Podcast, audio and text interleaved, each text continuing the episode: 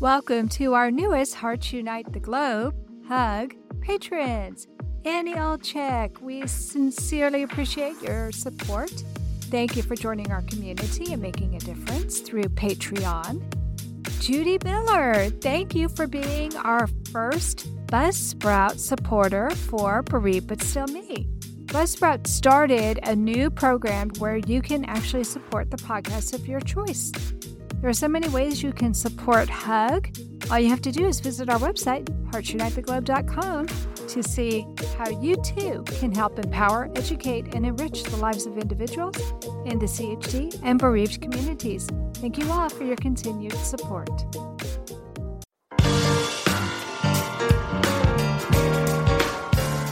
Welcome to Heart with Anna, featuring your host, Anna Jaworski.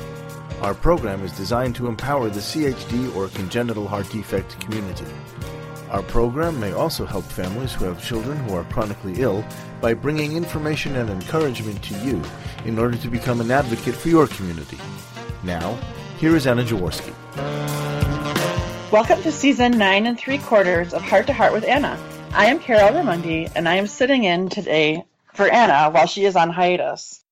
I am a CCTGA warrior and stroke survivor. There tends to be confusion understanding the difference between a transient ischemic attack, TIA, or mini-stroke, and a stroke, or cerebrovascular accident, CVA. With a TIA, there's a temporary interruption of blood flow to the brain, causing symptoms that mimic a stroke. Some of these symptoms include numbness or weakness to one side of the body, difficulty speaking, or loss of vision. With a TIA, these symptoms resolve relatively fast, generally within 24 hours. In most cases, there are no residual deficits. However, a TIA could be a warning sign of an impending stroke. According to Mayo Clinic, 1 in 3 patients who have a TIA will go on to have a stroke within days. A stroke happens when the blood supply to a part of the brain is interrupted or reduced, either by a blocked artery or leaking blood vessel. Depending on how quickly the issue is resolved correlates with the severity of residual effects, such as weakness or speech issues. I myself actually have had multiple TIAs and a stroke. My first was at age 18.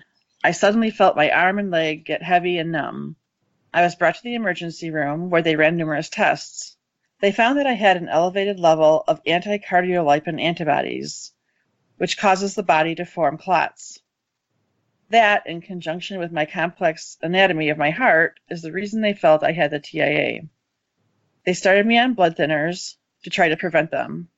Despite being on the blood thinners, I still continue to have multiple TIAs over the years and still do as of recently, approximately a year ago, as well as a larger stroke about 15 years ago. As I said before, the difference was with the TIAs, I recovered and regained my strength within a few days. With the stroke, however, it took me a long time to get back to my baseline. I had to do several weeks of inpatient rehab to help recovery along.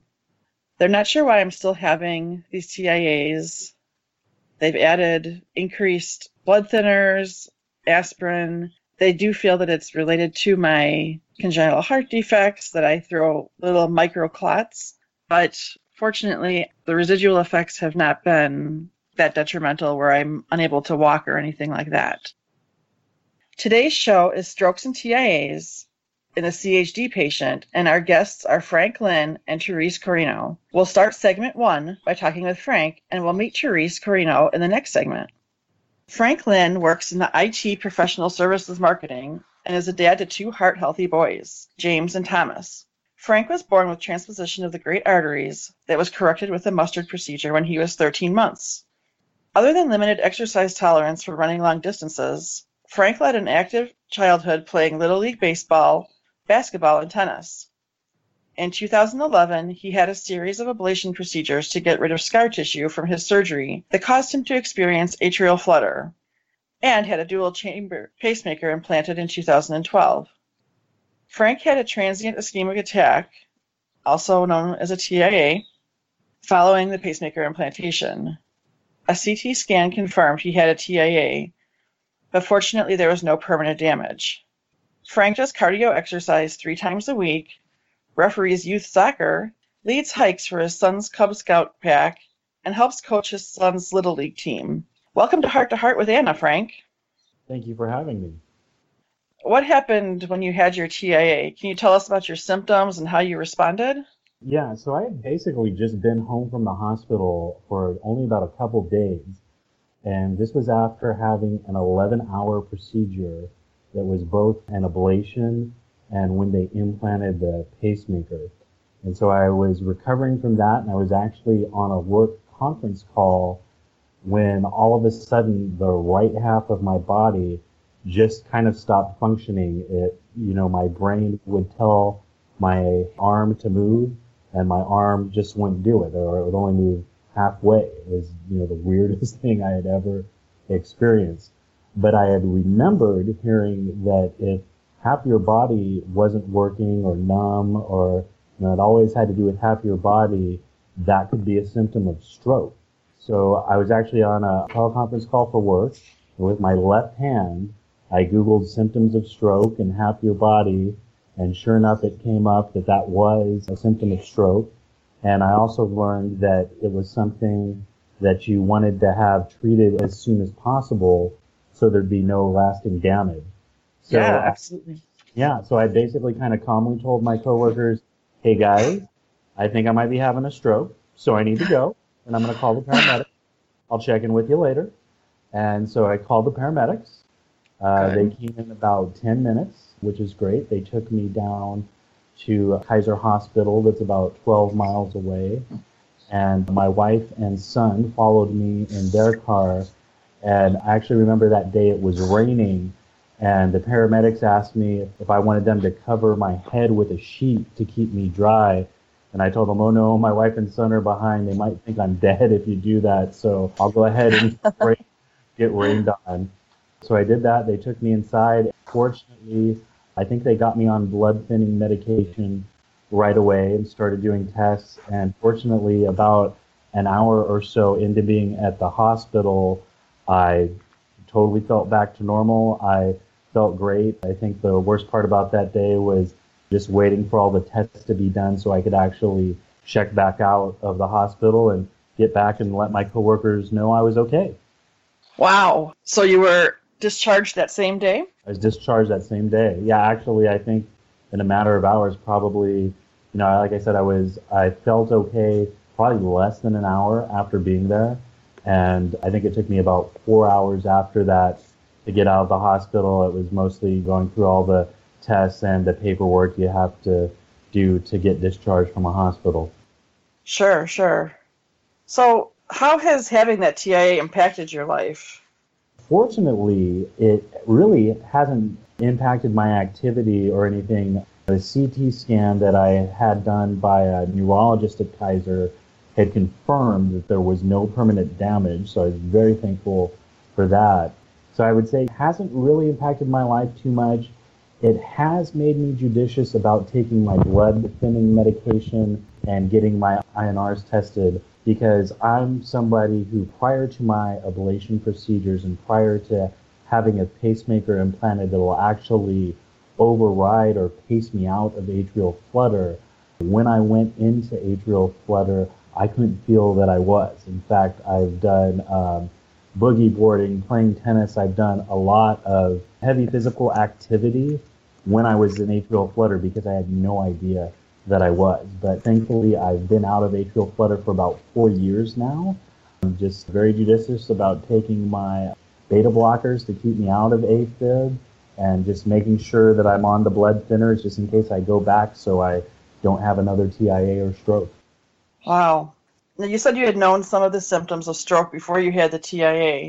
Is that something that your doctor prepared you for? No, is it something that you think, you know, and is this something that you think all CHD patients should be knowledgeable about? Yeah, so to answer the first question, basically I had known the rationale for taking the blood thinners was to prevent the stroke. And my cardiologist was pretty good about ingraining that within my brain, that this is why you take blood thinners and, you know, this is why you want to be out of AFib, because AFib causes blood to pool around in your heart, and that's what causes the stroke. Right. But she had actually never discussed what the actual symptoms of stroke were with me, you know, and I think that was because she was hoping I would never go into it or experience it. They do everything to prevent it. So that piece about, you know, that for some reason I had seen that on a medical show, or, you know, my parents have elderly friends. I must have picked up on that piece of information and just retained it. And I'm really glad I did, because I was kind of in recuperation mode, working from home. And had I not Googled that, I might have thought, okay, well, this is just kind of weird, but maybe I'll go to bed and rest for a little while and see if it goes away, when I did the right thing of going to the hospital right away, because I think most experts in the field of stroke say that you need to get treated within 4 hours to keep from having any permanent damage. So absolutely. I'm really glad I remembered that piece of information. Good, good. All right, well, thank you so much, Frank, for sharing all that with us. Now it's time for a commercial break, but don't leave yet, because coming up next, we're going to talk with Therese Carino about her experience with stroke. We'll be back after this brief commercial break. The most common themes that I hear is why. She always needed a lot of attention. She had strokes. Even though it's a natural inclination to withdraw from the CHD community, I think being a part of it helped me be part of the solution. Heart to Heart with Michael. Please join us every Thursday at noon Eastern. I'm Michael Lieben, and I'll be your host as we talk with people from around the world who have experienced those most difficult moments.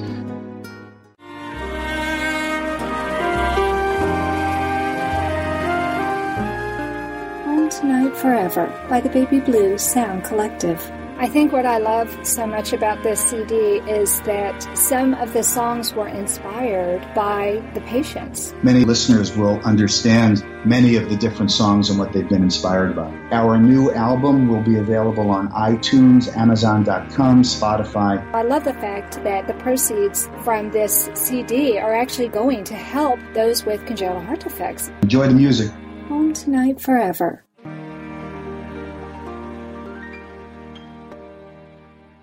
Did you know that most men suffer from beard itch, ingrown hairs, and a dry face, all because they're not using the right shaving tools? At WoodRazor.com, we sell handmade, heirloom-quality badger hair brushes that exfoliate the skin, open the pores, and stimulate hair follicles, which gives a gentleman a closer, more comfortable shave and a clean face. Visit our website, WoodRazor.com, where you can learn more about men's skincare and check out our professional shaving tools. A perfect gift for your man, built to last for generations.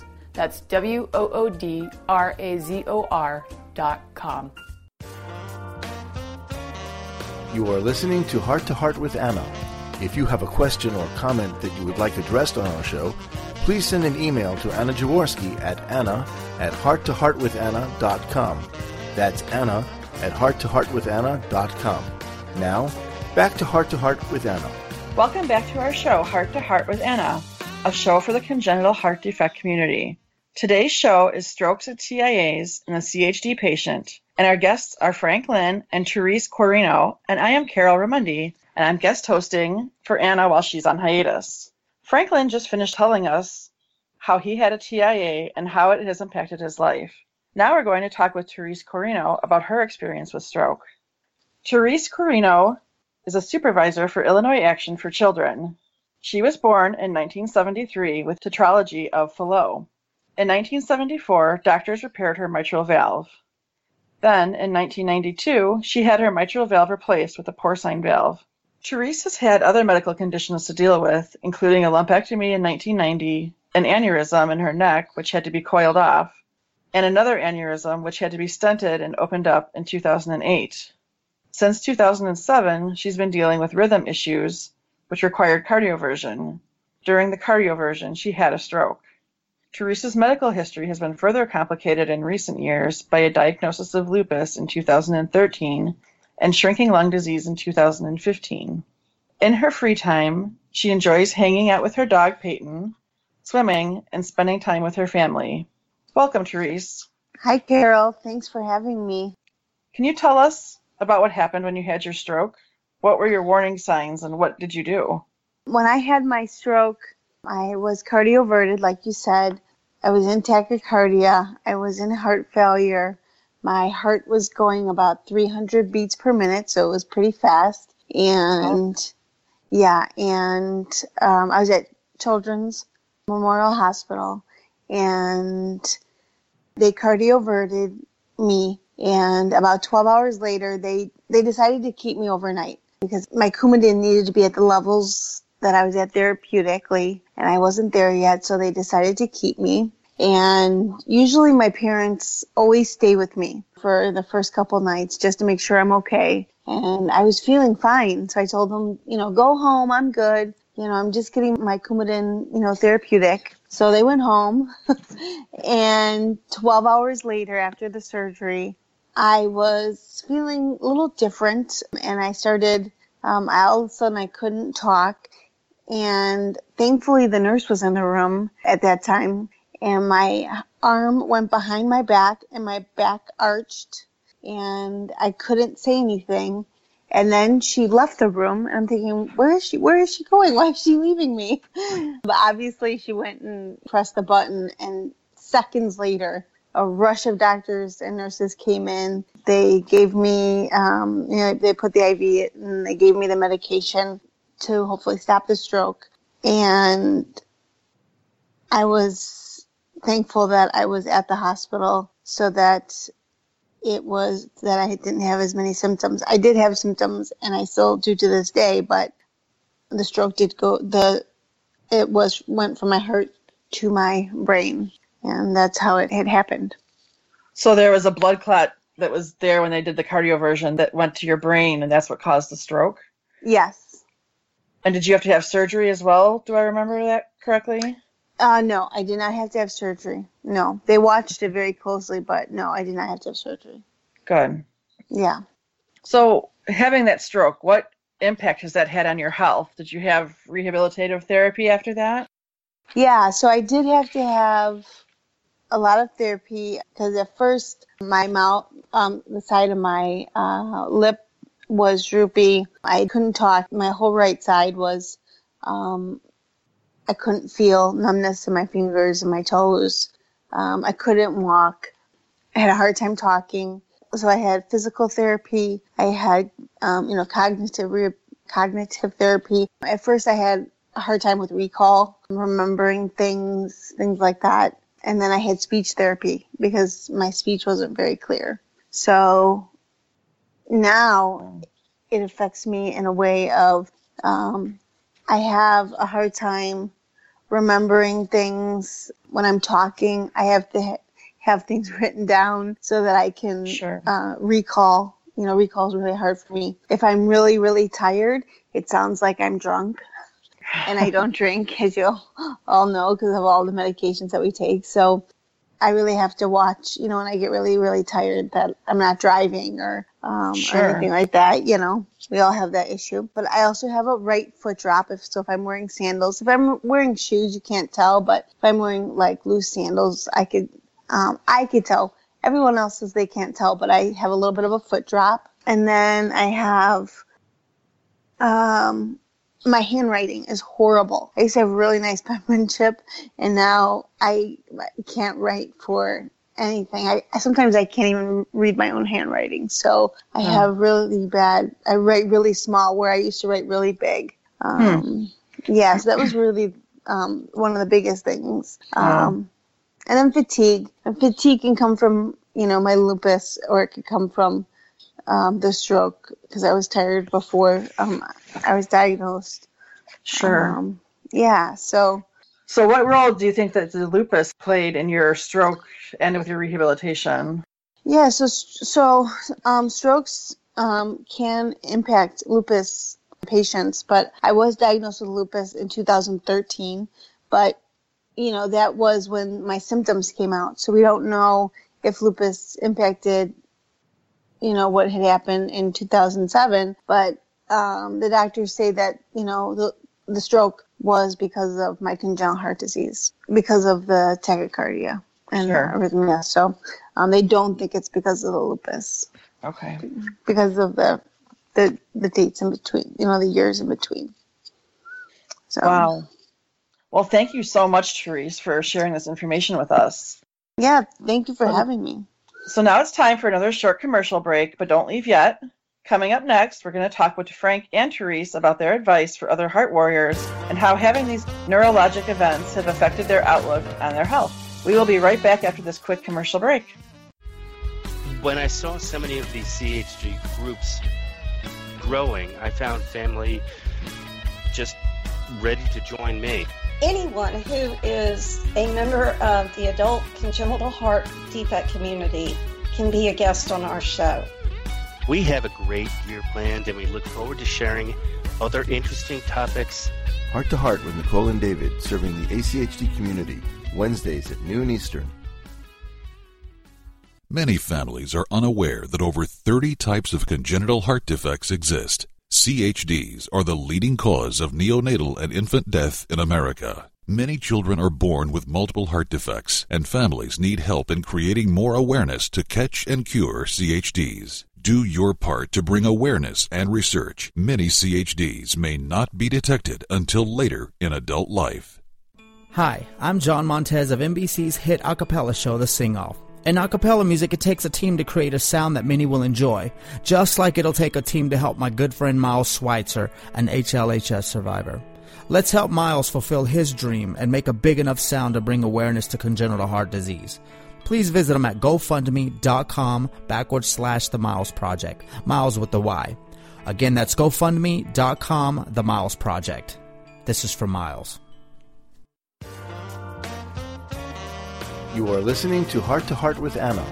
If you have a question or comment that you would like addressed on our show, please send an email to Anna Jaworski at anna@hearttoheartwithanna.com. That's anna@hearttoheartwithanna.com. Now, back to Heart with Anna. Welcome back to our show, Heart to Heart with Anna, a show for the congenital heart defect community. Today's show is Strokes and TIAs in the CHD patient, and our guests are Frank Lynn and Therese Carino. We just finished talking with Therese about how having a stroke has affected her life. Now we're going to talk to Frank and Therese about these neurologic events a little bit more. Frank, can you tell us what impact having that TIA has had on your perspective about your health? I guess the only impact it's really had is, I make sure that I try to prevent one from happening again. Like I said, I was very judicious about being on blood thinners, making sure I get my INRs tested, but, also being conscientious of the fact that should this ever happen again, it's something that I would want to get treated right away to prevent any permanent damage from happening. Right. Yeah, it's very important. I think that's a key fact to take home, is that as soon as you have those symptoms, that's something that needs to be addressed right away. The faster that somebody gets into treatment and gets this taken care of, the better the outcomes are. Absolutely. So, Therese, tell us about what impact having a stroke has had on your perspective about your health. I think that what Frank said is, really important as well, making sure that you're keeping, your Coumadin levels correct, and I think all that is important. But for me too, it's also really affected my life in many ways. My work, having to prepare a lot more for my work and when I'm going to speak, and even at meetings, if I have to speak in front of an audience, some people can get up and just speak. But for me, I really have to think about what I'm going to say. I have to write it down. I have to think about it so that I'm prepared. Because if I just get up and try to say something, I can't do that anymore like I used to. And, writing it down is hard for me. Sometimes I have to type it into my phone, those. Sure. Thank God for our phones, because that little note section in our phones, I could type it in there and then I could look at my phone and actually now be able to read it, because when I would write it before, I couldn't read my writing. So it's like all these little things that add up is so hard for me. It's little things in life that are hard for me that people take for granted. So right. I think it's something that I just really have to really think about. And even like my sleep, I have to make sure I get enough sleep so that I'm not tired the next day. So really planning out all my days and how it really affects my life. Right. I know for myself, even with when I've had TIAs, that I've always had a hard time afterwards with word finding.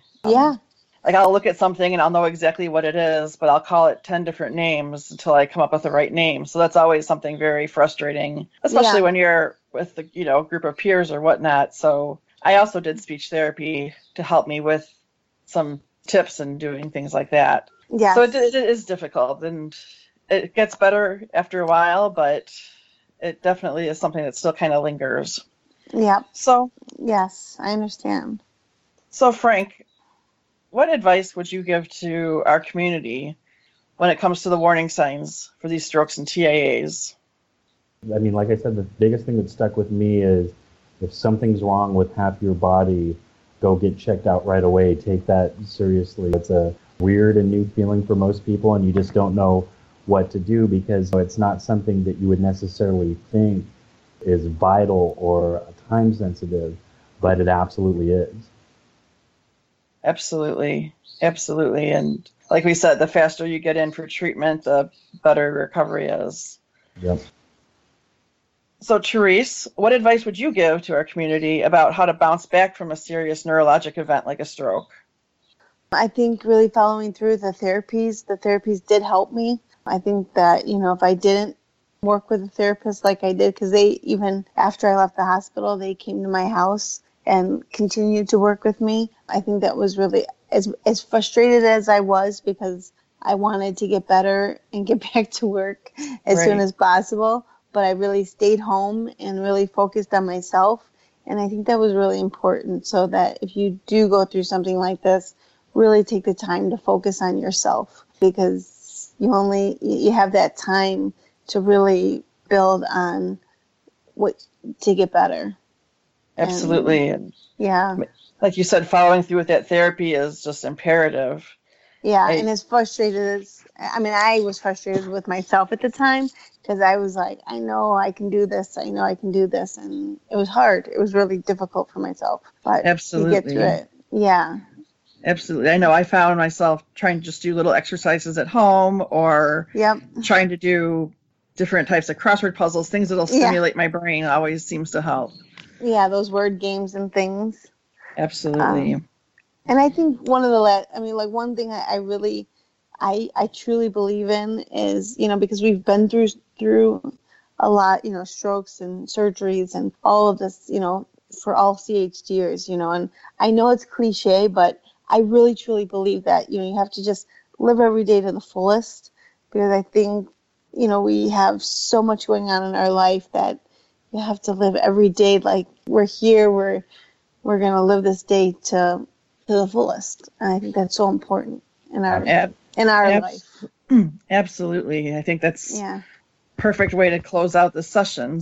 It was wonderful talking with you both. I'd like to thank both Frank and Therese for coming on the program today. Thank you for having us. Well, it was great talking to you, Carol. Thank you so much. So that concludes this episode of Heart to Heart with Anna. This has been Carol Ramundi filling in for Anna. Thank you for listening today. Please come back next week on Tuesday at noon Eastern Time. Until then, please find and follow our radio show on Spreaker. And remember, my friends, you are not alone. Heart to Heart with Anna is a presentation of Hearts Unite the Globe and is part of the HUG Podcast Network. Hearts Unite the Globe is a nonprofit organization devoted to providing resources to the congenital heart defect community to uplift, empower, and enrich the lives of our community members. If you would like access to free resources pertaining to the CHD community, please visit our website at www.congenitalheartdefects.com for information about CHD, the hospitals that treat children with CHD, summer camps for CHD survivors, and much, much more.